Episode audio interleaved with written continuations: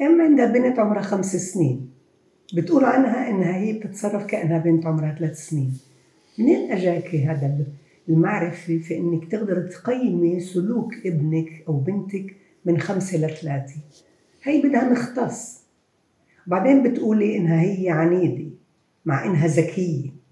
شايفتها ذكية نشكر الله. عنيدة بتأكل تلوينها بتأكل إقلام التلوين تبعتها. ما نفع معها ولا طريقة. والله ما بعرف كيف أتصرف معها جاوبيني. تأمرني أنا أجاوبها اكتب اكتب لي جاوبيني. أنا كمان بقول يعني كمان في لياقة في الكتابة ولياقة في السؤال. حتى هذا ما فيش فيه لياقة. شو جاوبيني؟ أنا بشتغل عندك؟ البنت اللي عمرها خمس سنين بتتصرف ثلاث سنين هذيك كل رحتي فعملتي لها فحص. بصيرش انت تعرفي هذا. يعني كثير مرات بالعكس عندي. ابني عمره ثلاث سنين بتصرف ابن خمس سنين. يعني بدهن يعظموا آه، سلوك ابنهم تقدروش تقدروا أنتوا كيف التصرف. حتى لو قارنتوا مع أولاد الجيران حتى مع أولاد الأقارب. هذا بده فحص هذا بده مهنية. فبنتك عمرها خمس سنين تتصرف بنت خمس سنين بتقول عنيدة. شو يعني عنيدة؟ أنتيكي أول شيء في عندي بالتطبيق قصة اللي هي أكثر شيء مطلوبة بالتطبيق عندكم. كشكش يعني ليه؟ لأنه كلمة عنيد.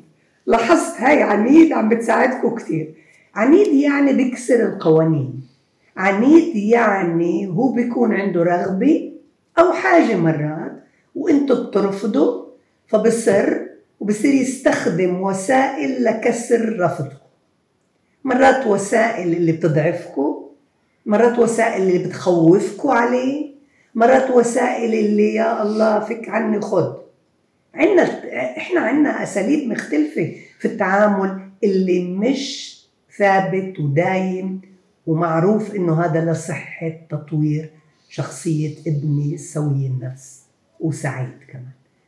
معروفة الطريقة اللي فيها أنا بدي أطور شخصية ابني سوي وسعيد هي إني أستخدم أسلوب تربوي فيه كتير.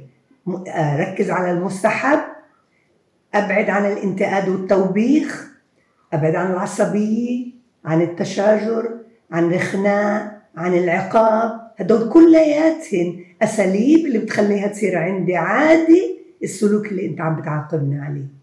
ليه؟ لأنك عم بتكرره. ولما بتكرره عم بحقق لي رغبة. صح أنا بتعاقب بس عم بشدك. عم بخليك تركز علي. تذكروا هذا لما بتتذكروه ساعتها بتصير تقولوا آه أنت انتبه أنا مش لازم أركز على الغير مستحب. أنا لازم أركز على المستحب. فكشكش يعني بحكيها أنا بحكي لكم إياها أنا بحكيها لاطفالكم وبعد ما أسردها بتتباهي بابنك على كشكش. تتباهي فيه. بإيش؟ بأشياء بقوم فيها مستحبة أنت منتبهتي لها. يا الماما بتعرف. الماما منتبهة. الماما بتقولش عني عنيدة. الماما بتقولش عني أنا أنا بردش. الماما منتبهة لثلاث جوانب بشخصيتي. الحركية الجسمانية العقلية والعاطفية. الماما ياي ما فيش زيها نموذج.